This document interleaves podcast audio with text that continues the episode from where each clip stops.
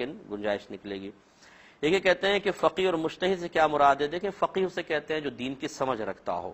اور مشتحد تین طرح کے ہوتے ہیں۔ ایک مشتحد مطلق ہوتا ہے، یہ وہ مشتحد ہوتے ہیں یعنی یہ عالم ہی ہوتے ہیں، سمجھ لیں فقی بھی عالم ہوتا ہے اور مشتحد بھی عالم ہوتا ہے۔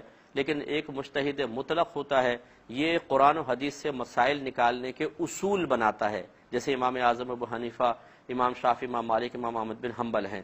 ایک مشتحد فی المذہب کہلاتا ہے، یہ اصول تو نہیں بناتا، اصول میں اپنے امام کی پیروی کرتا ہے، لیکن اتنی صلاحیت ہوتی ہے کہ ان اصولوں کی روشنی میں قرآن و حدیث سے از خود مسائل نکال سکیں۔ یہ مشتحد فی المذہب کہلاتے ہیں، جیسے امام محمد اور امام ابو یوسف رضی اللہ تعالی عنہما احناف میں سے ہیں۔ اور پھر مشتحد فی المسائل ہوتے ہیں کہ جو ایک مطلب ضعیف قول کو، قوی قول کو پہچان سکتے ہیں ان کے دلائل پر غور کر سکتے ہیں۔ یعنی ان میں اتنی صلاحیت تو نہیں ہوتی کہ اصول بنائیں، یا اتنی صلاحیت بھی نہیں ہوتی کہ اصولوں سے براہ راست قرآن و حدیث سے مسئلے نکالیں۔ ہاں اتنی صلاحیت ضرور ہے کہ ضعیف قول اور قوی قول میں فرق کر سکتے ہیں۔ اس کے علاوہ دلائل کے اوپر اچھی طرح نگاہ ڈال کے بتا سکتے ہیں کون سی دلیل قوی ہے، کون سی ضعیف ہے۔